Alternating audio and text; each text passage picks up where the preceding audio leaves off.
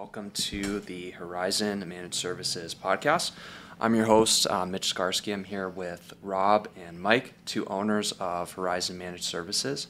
And today we're going to be talking a little bit about what should you have in place for your IT. So this goes for new business owners and you know existing business owners, especially with today's day and age. It seems like a lot of people want to start their own business, um, but there's not a whole lot of information of what they should be doing from a technology standpoint just because information is consistently changing it's rapidly changing especially within the IT space. So say for example like I'm a, I'm a small business owner right? I have a small say manufacturing shop got you know three or four employees. I've been in business for maybe a few years. I have some computers in the office but how do I go about doing anything related to IT say for example I've, I have no knowledge of any IT infrastructure at all how do I go about finding the right resources to, to implement for my business and knowing what to implement? Can you walk me through just what that looks like? Man, Mike, that's kind of like the million dollar question right there. The, oh yeah. The the there there's so many variables to that. I mean, a,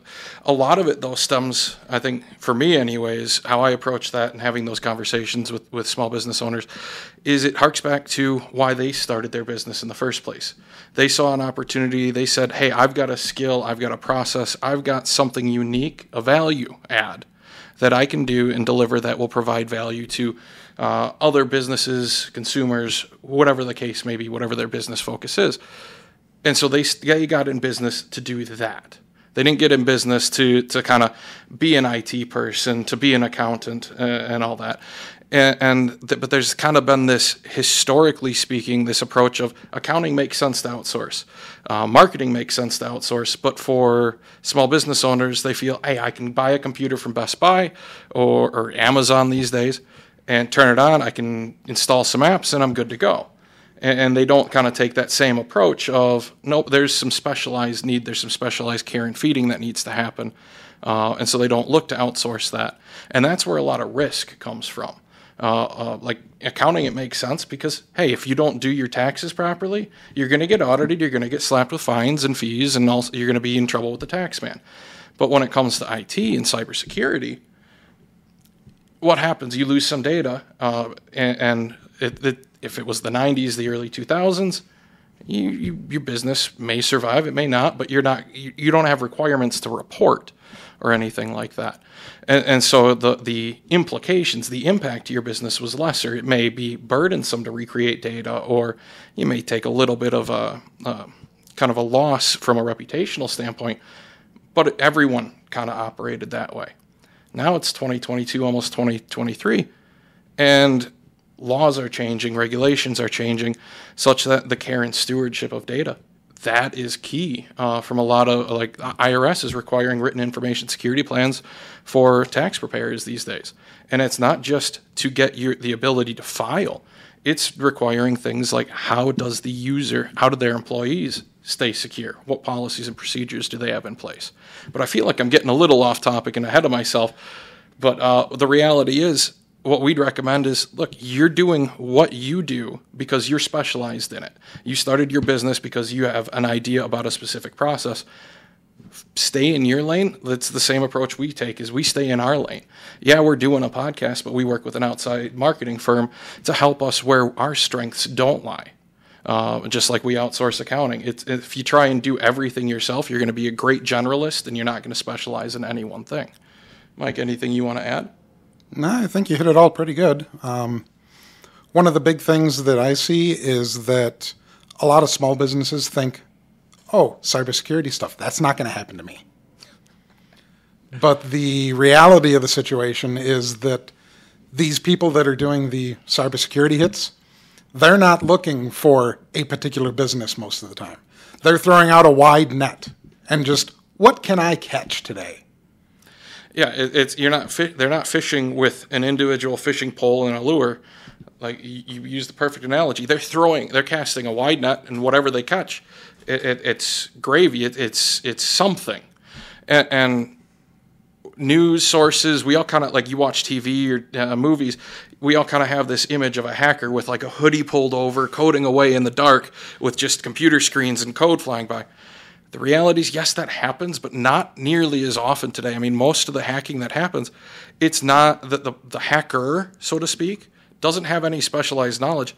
Just like there's um, software as a service tools or cloud services for, for small businesses like Microsoft 365 or like Monday.com for project management, there are on the dark web, there are tools that a quote unquote hacker can go and pay a monthly fee for, have zero skills zero skills. Like sign up and just click a button and start sending out spam and phishing emails to try and harvest credentials, or uh, for like uh, pennies buy stolen credit card information and, and start using it.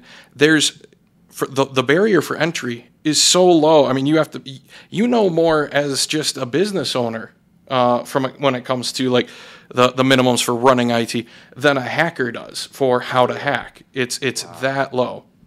That's crazy. That's crazy. So essentially, if I was, you know, just picture me, I'm, I'm a hacker, I want to, you know, get into businesses. It's re- like, how easy is it for me to target small and medium sized companies or just a business in general? Is it something that I can just basically, you know, order in my Amazon cart and check out and pretty much get it running? Is it really that easy these days? Because yep. when I picture it, you know, I see a lot of, you know, articles going around of, you know, cybersecurity, buzzwords, things like that. But, you know, usually they don't actually tell you what's going on. It's just a lot of buzzwords. And, you know, I was reading that companies should spend, you know, 3% of their annual budget just specifically on, on cybersecurity. So it seems to me like a lot of, you know, businesses are getting targeted, but you just don't really hear about it.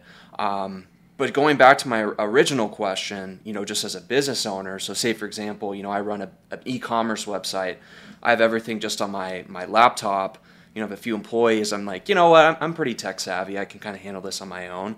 You know, what what types of risk is my facing, and you know, is the likelihood that I'm going to get hacked pretty pretty high down the road, or what can you say about that? I mean, in, that scenario, you're you four person uh, owner plus three employees, e-commerce. You, you, I'm going to assume those three employees are mostly fulfillment, two fulfillment, like shipping, receiving. One's doing customer service, and then there's you, the owner, doing everything else, right? I mean, the reality is the individual employees may not be a risk individually for you, but collectively, if you don't have a, a kind of an understanding of what risks you're even taking by securing your data like are you using two factor authentication? Are you sh- using a shared mailbox between all of your employees and they're sharing a username one username and password or are you kind of uh, do you issue individual accounts and be able to track and ensure that hey we, we ter- we're going to terminate uh, employee number four today. Make sure that we can disable their access and that they're not going to take client lists or customer data or even have access to social media to go and, and, kind of post harmful things. I mean, a lot of us have seen the the the Office episode where that that uh, the duck was watermarked on the piece of paper. That very well can happen from a disgruntled employee, and that's not even talking about like external hacking cybersecurity risks. That's just internal facing security controls from an IT perspective. Like, how likely is it? Are you going to get hacked?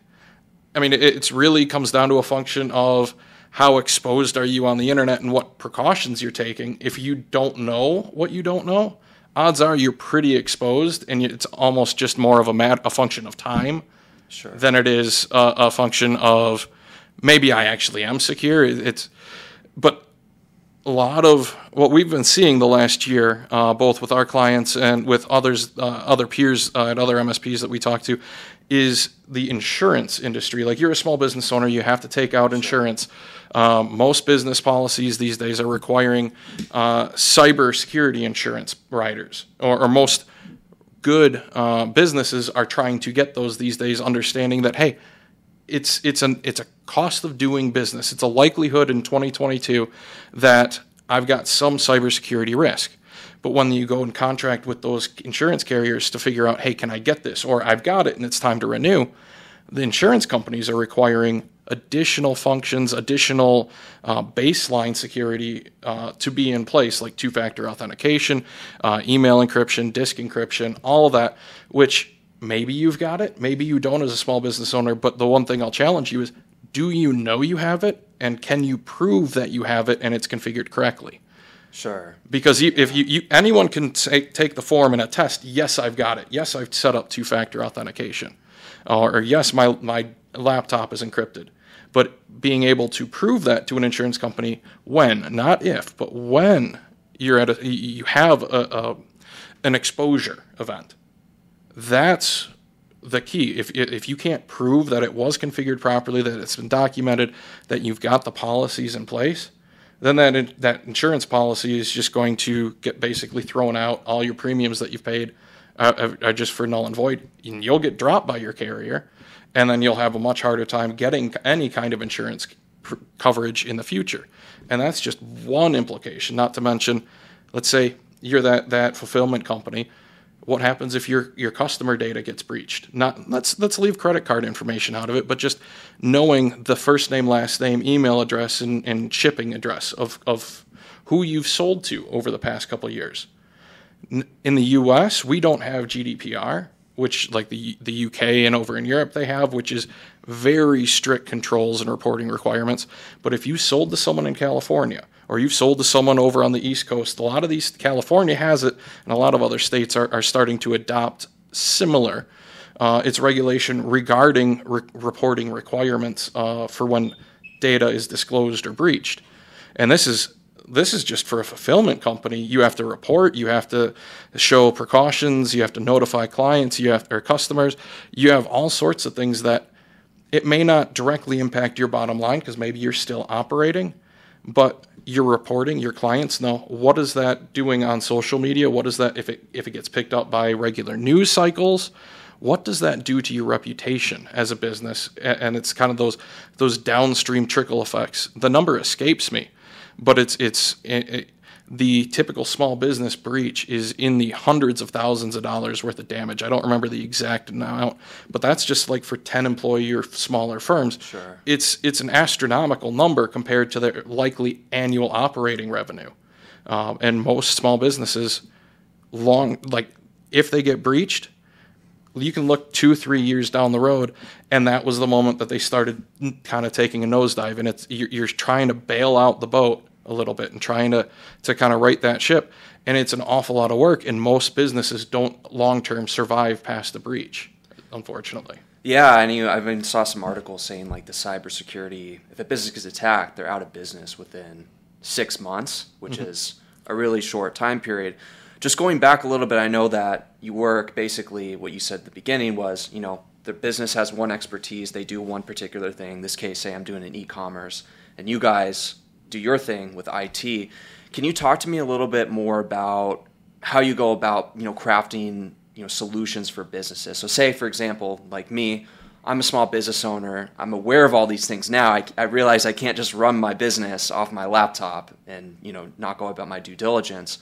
You know, what would you give to me in terms of value and recommendations about, you know, protecting my business first of all, but also, you know, making my business scale and grow um, sure. in the future?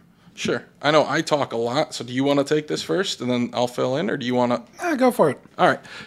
So sure. I mean that makes a lot of sense. I mean for us, we're we're a little bit different than the average IT provider or MSP, managed service provider, in that we have the belief that it, it's kind of the the barrier for entry is being able to support computers, fix computers, install and operate networks, and do that in a secure manner. What, what the value we bring and, and kind of how we counsel our clients is more on process improvement. Uh, it's kind of we, we kind of expect that any MSP that we can or any of our clients that we can do it, that we can just do what we say we're going to do. But that process improvement, that going the next step of going, how can where is your business looking? What are you looking at for the next six months a year three years five years? Kind of like uh, i don't know if you're familiar with um, uh, big rocks and little rocks and, and, and the EOS uh, philosophy but it's kind of it's all about creating goals and milestones and understanding where where you want to be and working backwards to kind of build a roadmap to get there. And so that's what we try and we, we kind of counsel our clients. It's it's more around I mean, we kind of take the VCIO. I hate that term because it's so overused. But we, we come alongside and say if it plugs in, if it's anything related to technology, we will counsel you with it. We will work and, find a way forward.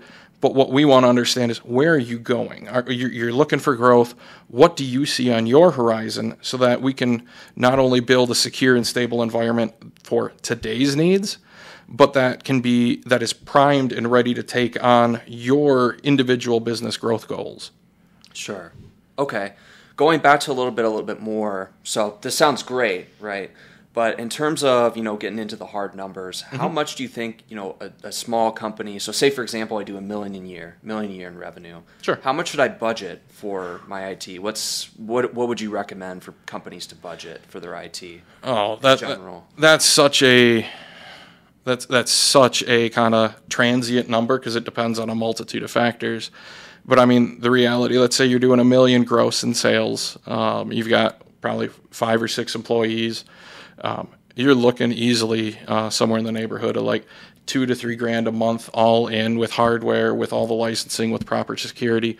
Um, and, and so you're talking over the course of a year, somewhere between what 24 and 36 thousand or so. Uh, th- that that's a safe-ish ballpark number. It may be a little high for some, maybe a little low for others. Yeah, it's all it's all going to depend on really on the vertical that you're in. I mean, manufacturing businesses have different needs than accountants have different needs than, say, a medical profession. Sure. Sure. Yeah, and, and like on that note too, um, like California, we don't have in the U.S. GDPR for reporting requirements. California has its own thing, um, but medical requirement, medical businesses, regardless of state, have HIPAA compliance that they need to meet, um, and that's very similar. It's not necessarily strictly focused on reporting and letting um, uh, clients know, but it's surrounding um, personally identifiable information, PII or PI, uh, sur- and their kind of medical files and the fines and, and all that that go along with that, like a medical business, would be more than the three grand a month, just from all the the policies that need to be there. Most of these policies are not write once and forget it. It's you need to write it, you need to document that you're maintaining it, that if the business changes, uh, has any kind of material change, it's reflected in the policy, and that you're reviewing it, you're training your staff, and that's that's why, I mean, in a lot of ways, managed services in what we do is very different than IT repair, computer repair, because it's all about the relationship. These we're we're, we're kind of effectively your internal team. You're, you're hiring an entire team of uh, uh, of IT professionals. That's us as owners and kind of doing that that uh, V or C level uh, kind of uh, mentoring, I'll say. Uh, but you've also got service delivery approach. We've got technicians that are, are boots on the ground. Uh, we're kind of covering a lot of different bases without you having to go hire two, three, four, five different employees to deal with handling all of that internally. And, and as a result, it comes out as a fraction of the cost of bringing all those resources internal.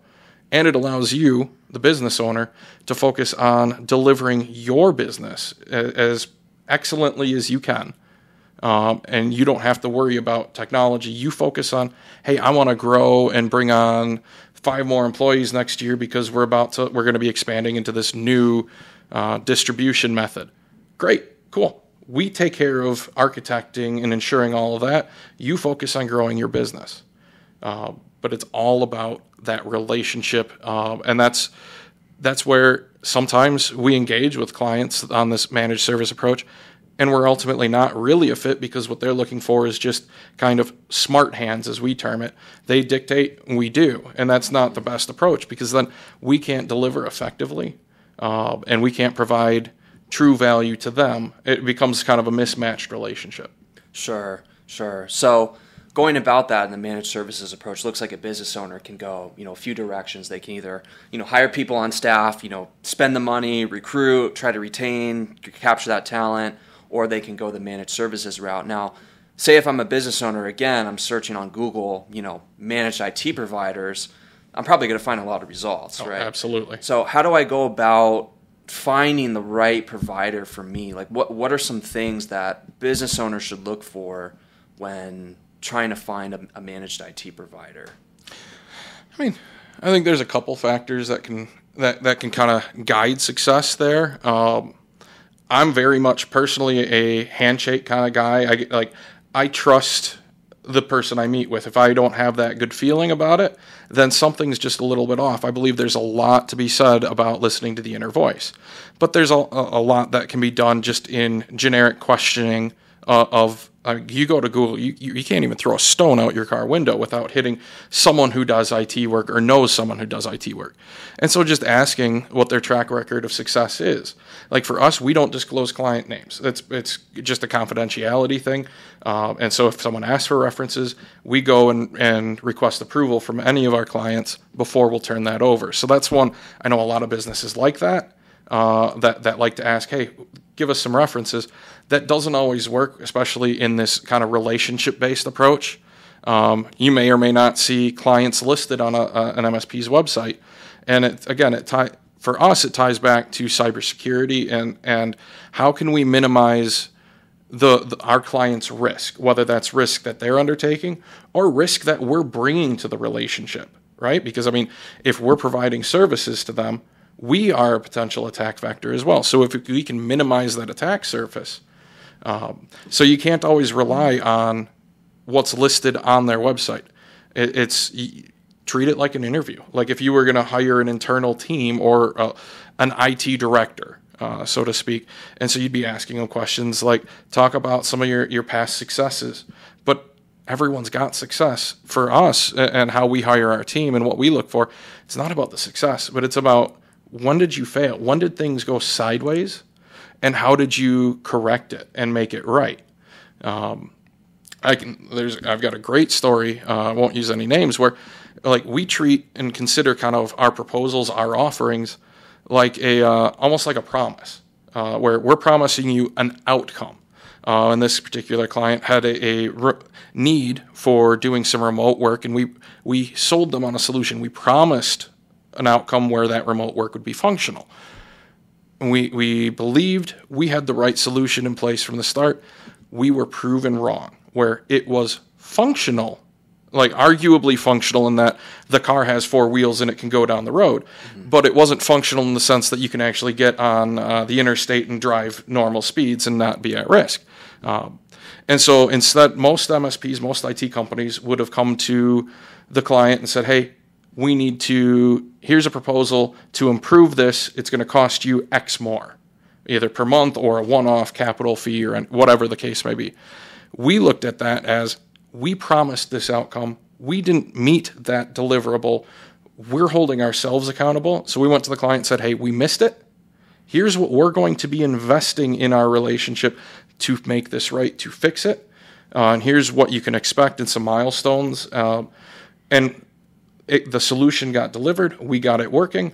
The, the the remote experience was where we promised it. They were flying down the interstate, not like a Lamborghini, but they were still. Let's say they were at least BMW i5 series or something like that. It was it was comfortable, and it's different. The reaction we we actually honestly I didn't expect this reaction from the client, but they were very frustrated at the start when, when things weren't working properly, and by the end they've become one of the most loyal clients, not because we screwed up or made it right, but because we ultimately held true to the promise we originally made at the beginning of the engagement. And that's where I, for me anyways, I put more value on the failures of the, the MSP and how what they did, how they did it to make it right for the clients, than on their successes. Because successes are easy, especially in this day and age where just about any project ultimately can be boiled down to reading enough help articles uh, after searching Google, you can make it work. But it's when things go sideways, how do you act creatively and how do you respond to shifting requirements or shifting expectations? That's the key for me. Mike. And one thing that I want to tack on um, love everything that you said, but I want to go back to one thing that Mitchell said mm-hmm. that there are two options going for an MSP or going and hiring your own IT staff. And sure, going and hiring your own IT staff is technically a option for someone, but at the end of the day, you have to think about okay, you're going to be hiring an IT person, maybe two. Do you really know, you know, let, let's say that you're manufacturing. You know how to manufacture stuff. You know how to manage that process. Do you know how to manage IT people? Because managing a IT process is very different from managing accountants or managing a manufacturing process. You need to make sure that those IT people are doing their job, doing the correct things, and doing them in the order that they need to be done. Sure. You know, just going and hiring an IT person, it's probably not going to work out because you don't have the management experience for making sure that that, that job is done right. Yeah, and, and beyond that, it, it goes to process. It's you, you- let's say you hire an IT person. How are you covering their vacation time when they're out? Or are they just on call 24 7? And they're going to burn out and you're just going to cycle through uh, IT employees, IT people. But two, to Mike's point, that are how are they? Are you ensure? How are you ensuring they're doing what needs to be done in the correct order and correctly? Uh, and that's where a lot of process comes in to kind of accurately determine uh, impact, urgency, uh, any kind of like blockers or or or down the road issues that might stem from this thinking that understanding the client's business. Yes arguably an internal person that lives 40 50 hours a week and in your business may understand your business better than an MSP would who's going to spend I don't know 20 30 hours a month working and, and keeping your systems operating at least the typical MSP but where where our type of MSP differs is that we're meeting with you. We're trying to understand leadership down to individual line manufacturing employees what their job role entails, what some of their bottlenecks are, so that we can provide the guidance uh, on process improvement beyond just IT. It's real easy for, for IT people to say, let's throw a faster server at this because things are slow. When in reality, it might the server might be irrelevant. Uh, it might be a process improvement or a little bit of automation that actually drives a, a, larger profitability improvement, or a let's say you're you're growing you're growing business and you we're looking at hiring three more staff, but just by improving a couple processes, you can hire two staff, uh, and that which that reduction in spend and capital that you have to, to, to put out there ultimately generates more revenue for your business. You're able to grow, you're able to retain talent that aren't burning out. They're not kind of eight, nine to five just scrambling all day. They can have a reasonable balance. Sure. No, and those are really good things to know because a lot of people, you know, going into this, it's like, you know, I need IT for my business. What do I do? But there seems like there's a lot more, you know, layers to it when it comes to not only selecting a service provider, but also what goes into it too and peeling back the onion layers. I guess pivoting to a little bit of a different point, instead of new business owner, say, you know, long time existing business owner, say for example, you know, I'm another small business owner. I've ran my business for 30 years. Mm-hmm. You know, I haven't changed anything. You know, maybe we have an IT guy that comes in every now and again. We spend like 100, 200 bucks a month on IT, way below our budget. You know, we do 5 million a year in revenue. But, you know, everything works fine on the surface level, right? Like we have no really IT issues. We have an antivirus. Like, you know, if, if somebody, you know, gets a phishing email, we just make sure to delete it. And on the surface, you know, there's there's nothing wrong. So why would I want to you know select a, a managed provider go that route can you talk a little bit more about you know some things that they maybe not, are not seeing with running their environment like that right now Sure. I mean, I think the biggest thing that you, you said there a couple times is on the surface, everything seems fine. They get the occasional phishing email, they get the occasional pop up from the antivirus saying, hey, I blocked something. But at the, at, to the same kind of concept, on the surface, it was a small iceberg that sunk the Titanic. It was everything beneath the surface that, that caused damage to the hull of the Titanic. It was what you couldn't see. Well, surface level, yeah, they could see it and they were turning away from it, but they, what they hit was under the surface. It's that that you're relying to an extent you're relying on people, and people are fallible. We like let's say you have the best employees in the world, they love you to death, and they they would go to the end of the earth to to keep the business successful. There's still the potential for them clicking the wrong button when that phishing e- email comes in. If they or they're moving the mouse and they they accidentally click the the yes or whatever the case may be. People are fallible, and, and it's nothing against them, but it's you're relying on hope at that point that your business is going to stay secure and and what we kind of provide is layers. Uh, I'm assuming you've seen Shrek and, and Donkey. He, the emotions he was layered of, layers of onions or whatever. Maybe it was the ogre. I don't remember. I got to watch that again with my daughter. But uh, um, it's it's security is all about layers uh, and, and all that. Every individual piece is fallible, but where they overlap and, all that, you start getting layered protection so that if something makes it through one defense, it's going to get caught by another, and that human layer never goes away. That's still a layer in this this approach, but it's not the only layer you're relying on. Um, Mike, what do you want to add to that? Yeah, and you know, like you said, you know, it's all about what's under the surface. I mean, you know, if you're getting phishing emails, okay, great. You got a phishing email, deleted that one. What about the one that looks really, really good? I mean, these these phishing emails back in the day, they were easy to spot. But they are getting more and more you know, realistic looking, I guess you could say. Where it's really hard to tell is this phishing? Is it real? I'm not sure. Yeah, and I mean, an article I was reading the other day was talking about a brand new PHAAS uh, platform, phishing as a service platform. Really? Where it is literally turnkey. It, it's it's simpler than renting a car, and I, I kid you not. It's like signing up for Netflix, where you just provide a credit card number, you give them an email address and a password, and you then have access to pre-made phishing emails, pre-made landing page templates to try and capture login information, already designed for and optimized for different countries, different potential prospecting targets. You can subscribe to a higher tier, and they'll give you access to lists of, of email addresses that you can just send it out to. You don't have to bring anything to the table. You just have to, br- uh, aside from a some money and B, five minutes to click a button uh, to set it up. And if you have trouble setting it up, they provide their own tech support with the subscription. they have tech support. Yep. The hackers are providing tech support to the quote unquote hackers. That's wild. So essentially, basically, these these hacking organizations, they're not just kind of ragtag people. They're like legitimate type of companies essentially, except they're doing illegal activity. So, so you're a small business doing five million a year. You've Yeah. got an office space. You've got um, you've got your average line worker. You've got your your finance accountant, whatever, on staff. You've got some office space. These hackers over in the the i i other countries are looking more and more like structured businesses where they've got floors of employees. It's kind of like the the whole uh, scam call centers that everyone's been getting uh, robocalls and scam calls for years on.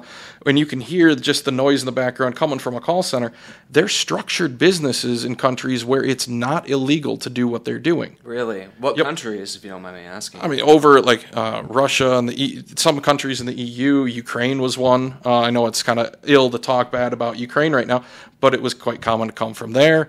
And I mean, they have formal HR processes for their employees. Like it is a real business where just people show up and they get they don't have to have the skills. They just get given scripts like you would have like a, your typical call center here where you've got scripts of how to resolve client issues and then it can get escalated up.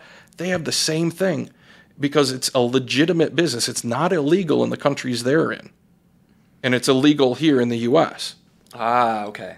That makes sense. So basically, if somebody was like, "Yeah, I wanna, I wanna do some phishing emails, I wanna do some hacking," all I need to do is just find these websites and basically get some Bitcoin or crypto. Mm-hmm. Yep. Hit OK, and then I'm, I'm all Yeah, set. everything's pre-built, and if things get caught by spam filters, uh, like you click the send send my phishing campaign, and it it's they guarantee delivery to Microsoft 365 and, and Google for Business or whatever they're calling their product today, uh, mailboxes, um, and if they get caught, their technical team will go in, discover why it was blocked by spam, fix the templates, and resend, and th- they they do all of that. It's basically managed services for hackers. Wow.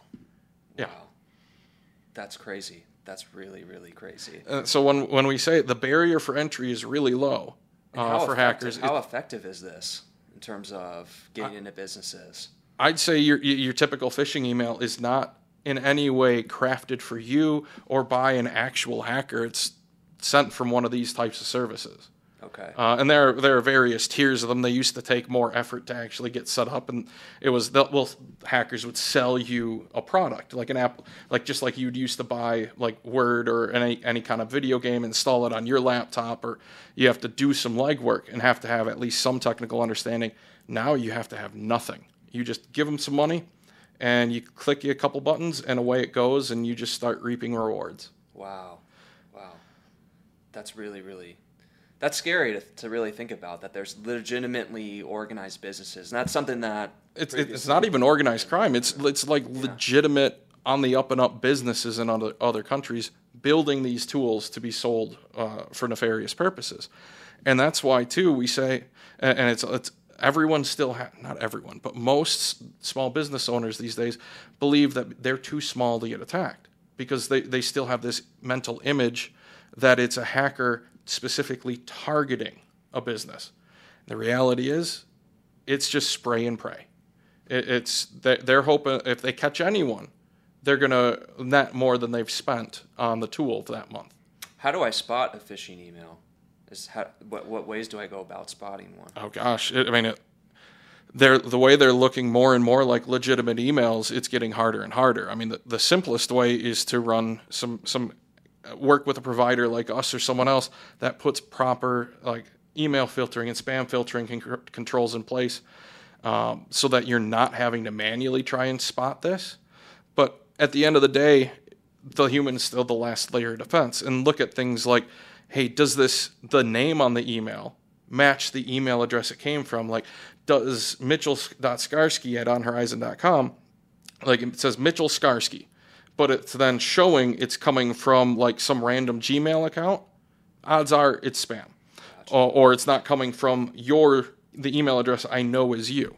Um, you can look at things like are the logos looking correct in the email if there are logos or colors in there, or are they kind of stretched or compressed so they're like slightly askew.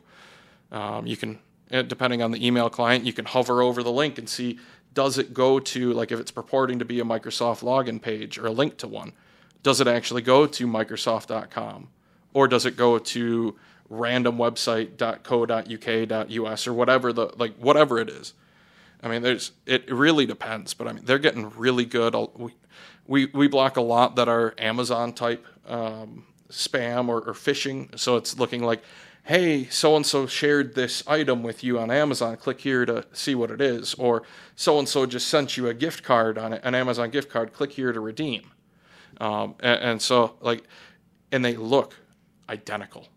Like with without automation, the average person's absolutely going to click on them. Sure. So if say for example, you know, you're really tired after work, you've had a long day filtering through hundreds of emails, you get this one and, you know, don't really, you know, look at it in a lot of detail. You can just click and then boom. Yep. That's it. That's it. You click there. Oh, fine. I got to sign in again. I must be on. Must have forgotten my password again. You sign in and it doesn't load. And whether you realize it or not, you've now just given them access to your account, whatever that account is for. Or you've said, hey, this email address and this password, maybe it's not for anything, maybe it's just Netflix, right? You, it, but it, you've now told them that this email address and this password are a combination that you've used somewhere, and the average person reuses passwords. Uh, so if you're using john.smith at gmail.com, and password 123 as your password uh, at Netflix, you're probably, odds are you're using it somewhere else too. And so then it goes into automation takes over and, kind of takes john.smith and that password and tries it on a bunch of sites to see where else it can get into. And that's where if it can get to Amazon, they can get at your credit cards, they can start seeing your purchase history, see your digital, they can scrape tons of information um, and use it either personally or to try and gain access to your business. Like if it's not a Gmail, but an actual business email account, they can look and see are there remote services that'll let me log into a computer? Or can I get into that business email account um, and start looking? Oh, hey, looks like they're a purchaser, uh, or they're in, they work in finance. We've had we had a client where they had access. They came to us, they, and there was someone they had a persistent threat in their environment. Um, where they had sat for about 30 days watching email correspondence between the finance team and a couple vendors and trying to determine who internally would approve uh, purchases over certain amounts. And then they spoofed that other the approver and sent an email to finance team requesting a, a change to the routing banking information for a vendor, saying the vendor had gotten a hold of them, and so that they were but they like it wasn't just burned the, the access wasn't burned immediately. They actually spent time assessing the environment to figure out where what where and what is most effective for us. Where can we likely get more value out of this target? Because they realized hey this isn't just your, your typical five person shop. This was a larger organization. Uh, and so yeah most of it is spray and pray but that can turn into targeted approaches that can cost significant money. Yeah, so it's basically just a numbers game. Yep. You know, if you're if you're sending out those phishing emails. Now, you know, say for example, I know that you know no place is you know impenetrable for lack of a better term, but how do you go about you know if I was a business owner, how would I go about you know recovering from a cyber attack? So say I was breached, what do I need to do immediately? What do I need to have in place to try to I guess mitigate the damage? Um, uh, first question I'll ask is Do you have a cyber insurance policy? Uh, let's say yes, I have cyber insurance. Then it, everything stops. Your employees don't even turn their systems off. You contact your cyber insurance carrier because they will tell you the steps that you need to go through because every carrier is different. Um, but let's say you don't have one because in the case that you do, you just follow their lead. They're going to engage forensic teams and and go through a certain route. And if you have a policy and you don't do that as your first step, then the odds of them paying out or the odds of any kind of prosecution, let's say it was in a jurisdiction where they did catch the person and the jurisdiction could get prosecuted for it, it's not going to happen because the forensics just don't exist. But let's say you get breached, you don't have cyber insurance.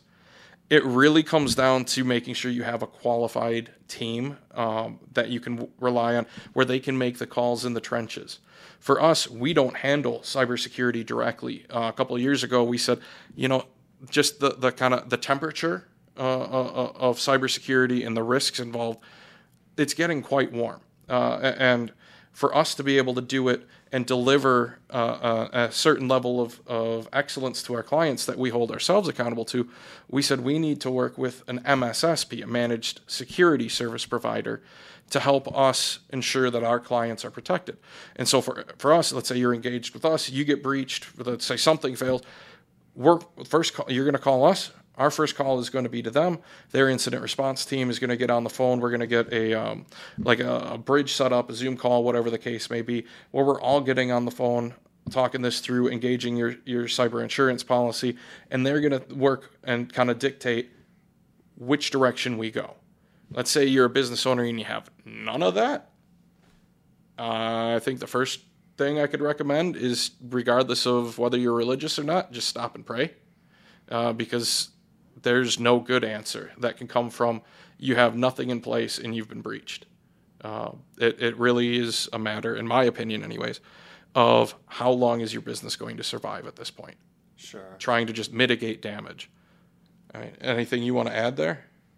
No, I don't think so. I mean, only other thing that I can think of is call the authorities, but yeah, I mean, you you do that for everything, but the FBI doesn't because these are originating typically from outside the country and, and from countries that don't have like jurisdiction and, and the same kind of laws. It gets logged, and, and that's about it. it. You'll you'll get a report, you you get a police report, so you can file against insurance. But if you don't have controls in place, you're not working with a qualified provider that ha- can prove that these controls are in place the claim's going to get denied. Um, the one thing I will say in just about every case, though, uh, at least for U.S., is don't pay the ransom. Don't pay that ransom. Uh, not only from a you you have no guarantees that they're actually going to quote unquote delete the data that they stole from you, but to most like 99 out of 100 times, the ransom is going to a country that is embargoed from the U.S., assuming you're U.S. based. And doing that, if you were to pay that ransom, you get into legal hot water because those countries or wherever that, that ransom payment is going is uh, it's flagged and, and kind of typically supporting terrorism. Uh, and so that's why like the FBI gets involved and says, or no, they're, like they're in the U.S. There are laws about even what type of crypto you can use to make payments because certain types of crypto do support or are used uh, primarily by certain terrorist organizations. Uh, and so, regardless of whether you would get your data back or they would delete the copy that they stole uh, and, all that, you could get your your business in hot water from making that payment. Period. Well, both business and personally liable. Okay. Okay. Well, going into kind of the last question I have, and then you know more about risks and, and loss and mitigation and things like that. I think that's been a really hot topic, especially for business owners and CEOs, is, is the coming recession mm-hmm. um, that's coming up. I know there's a study that was published, or, or, I think it was a survey that 50% of you know executives are thinking about laying off employees soon. So my question to you is, is how does that affect the business from an IT standpoint? What should business owners be thinking about from an IT standpoint when it comes to reducing staff? Should they reduce their IT staff? Should they think about outsourcing it? What What do you have to say about that? I mean, it's it's somewhat twofold, and it's a little self-serving. But I mean, it's I, I typically recommend look at outsourcing. Um, like there's there are is absolutely certain cases where having an internal team makes sense, but in a lot of those cases, augmenting that internal team rather than doing full staffing and all that, augmenting that uh, internal team with a managed service provider like us, where it becomes a co-managed arrangement uh, where we can be strategic and you can have generalists, or you can be strategic and we are generalist uh, in the environment. There's cost savings that can be had typically there, or if it's not even if it's cost parity there's additional value that we can bring to the table. It's not for me it's not always about cost savings. It's about the overall value of the engagement. Um, as far as just let's say it's not IT pe- people strictly that you're you're letting go, but as the reduction in overhead happens, it's not linear f- from a how many people do you need to support versus how many systems do you need to support uh, in order to keep the business operating. You may be able to let half of your staff go if your business revenue has dropped, but IT may still need to have a pretty large footprint because your business has grown to a point where you've got so many systems that require support and care and feeding that IT should be sheltered a little bit. Um, if that makes even any sense, I've got a scenario in my head that probably isn't playing out verbally right now. But at the end of the day, you need to think through as a, as a business owner that's considering letting staff go. Uh, what risks are the, uh, is that staff that you let go going to bring? Not just from a technology standpoint, but from a, a, a knowledge standpoint. When you, you let teams go, obviously you lose um, employees that can drive work and, and, and accomplish tasks. But how much of what they're doing day to day, their processes, their their tribal knowledge, if you will, is actually documented versus just living in their head. And before making that call to actually uh, terminate staff, make sure like I'd do a push to kind of improve everyone, and and you could even frame it as a, hey guys, let's build this process where we document everything so that all of our team has a better work life balance. There isn't one uh, specific uh, like like owner of a particular process or or topic they may be the best resource, but if they're on vacation, if it's night, weekend, whatever, if they're not on call, someone else can step in and kind of find a way to solve 99% of those challenges. And it's it's it's not just the staff leaving, it's the knowledge leaving. From my perspective, that's the greatest risk. Yeah, I agree with everything. I don't think I have anything to add there. Sure. I guess just a follow up to that, what about different types of, of sensitive information. So, say if an employee is let go, like things like how do you make sure that they're not actually, you know, say you got you you let go of an employee that's that's pretty ticked off, and they end up, you know, downloading some files, say like a customer list or mm-hmm. sensitive information. How do you go about protecting that from employees that you know are, are offboarded from that standpoint? I would challenge you that if you're the first time you're thinking about that risk is when you're considering letting that employee go, you're already kind of you're too late to protect that information. A lot of that is, are conversations that need to be had months and months prior, so that systems can be put in place uh, to protect the information, to uh, alert, uh, flag, let let uh, senior members know that hey, John Smith uh, is downloading or, or saving the entire client list, or a large portion of it, or they're trying to export all their emails or whatever the case may be, or they're installing an application uh, so that they can get back in after they've been terminated. If you're waiting until the 11th hour to prepare, you've already missed the boat to get onto it. You need to be doing that ahead of time. Um, it's it's the old saying is when's the best time to plant a tree? Well, it was yesterday. Second best is today. So at least you're thinking about it. But that may mean either you need to, as a business owner, accept the risk that you don't have systems in place to protect yourself today, and evaluate whether this is an employee you can let go and accept that risk, or whether it's an unacceptable risk and you need to get systems in place before you execute that that termination. Um, so that's kind of my perspective on it. Yep, I agree completely. There are a lot of things that can be done to prevent employees from copying data or getting alerts when they copy data, things like that. But all of that needs to be set up ahead of time. Yeah, or even like in If this you're looking to get rid of someone, you're too late. and, and even in this day and age, an additional factor to consider is a lot of a lot of employees are working remote, whether full time or part time. Uh, and so things like full disk encryption and making sure that you've got a process that if you're going to let someone go and they are fully remote employee, that not just are you revoking their their let's say email access or their their login to certain systems, but what have they downloaded to their their laptop in the course of normal day to day operations that if leaked, if in the wrong hands, if just disclosed without context, could have reputational damage to your business. And so you like having a system in place so that the, the laptop they're using is securely locked and wiped uh, immediately upon termination, um, or that you just even what your process looks like. I mean, in a, in a lot of days, we talk about kind of worst case of what can technology do, but not every business needs every bell and whistle. It may be the case that a small business owner says, "Okay, these are some acceptable risks that I'm willing to take with employees because I'm we're a small team, and I have a really close working relationship with them. And if it's gotten to that point where they're going to be ticked off and burned real bad, then I'm willing to take that risk. Like I let the relationships fail for too long." Um, but we, we still want to put X, Y, and Z process in place just as a baseline, just as basic business insurance, effectively. I mean, in a lot of ways, business owners today of a like your typical five, five, ten million dollar small business, they got into the business what 15, 20 years ago uh, as an owner, or maybe they got in now and they may be a little more technically adept.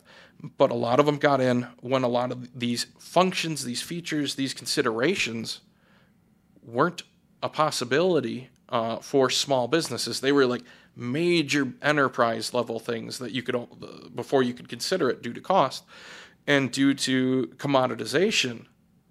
Those features and benefits are trickling down and becoming available to smaller and smaller businesses. And that's again, it goes back to having a relationship with your MSP, building that, having that kind of conversation, understand what Mr. Business Owner or Mrs. Business Owner, what is your, what are your concerns? and then us having uh, as the, the msp the knowledge of what's available to go okay these are the concerns for the business owner these are what we can do to address those concerns and this other option was never discussed because they didn't raise a concern but we should mention it we should have a conversation about it to see did it not get discussed because they had no idea it was an option or do they truly not care it's it's not the owner's responsibility from our perspective to understand everything about technology. They need to understand like well, before they come to us if they don't have a provider, they typically need to understand enough to keep their business running. But that enough to keep it running doesn't mean it's enough to keep it secure with the threats and just I mean, good grief, the commoditization of software and SaaS applications. It's no single person, no business owner can keep their business running and keep a handle on every single thing that's going on in their business from a technology standpoint. Sure, sure. And back to um, you know terminating an employee. A lot of times, in my experience, the employee knows that it's coming. There's there's the writing is on the wall, so to speak.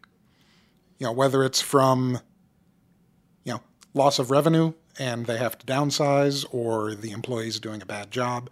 They they know something's coming. Uh, chances are that they didn't do anything, but how do you know for sure? I mean, all it takes is, hmm, I know something's coming. And they say email your customer list to their personal email so that they have it. Yeah. Or they know it's coming. We've had we had this happen with one client years ago where they had a sales employee know it was coming, uh, but they they felt they had like six weeks before a deal that was going to be known to be falling through, which was going to cause them to be terminated. And so in that six weeks, they made in, insane promises to other clients, knowing that they would be gone as a sales employee when the the client wasn't being delivered what the salesperson had, had, had promised. And so he was able to, and he sent those promises out, committed to things that he never could have, or the business couldn't commit to, was terminated, and he deleted all of those commitment emails from his business email.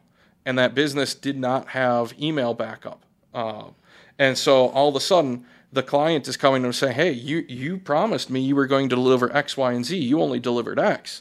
And that business goes, X is the only thing we ever had on order for you. And the client was able to turn and produce emails from them saying that they were going to deliver X, Y, and Z. And it cost them a fortune. Uh, yep. But had they had backup of the emails, they could have seen that this employee did this and they could have proven it. And it's it, it all harks back to being able to prove what was done. Uh, because then if they could prove that it was that employee, not just some like from a chain of custody perspective, prove it, they could have addressed it from a legal perspective. And yeah, maybe they still end up delivering Y and Z to that client to keep them happy because ultimately that business employee did promise something. Um, but there would still be some potential recourse on the back end for that business.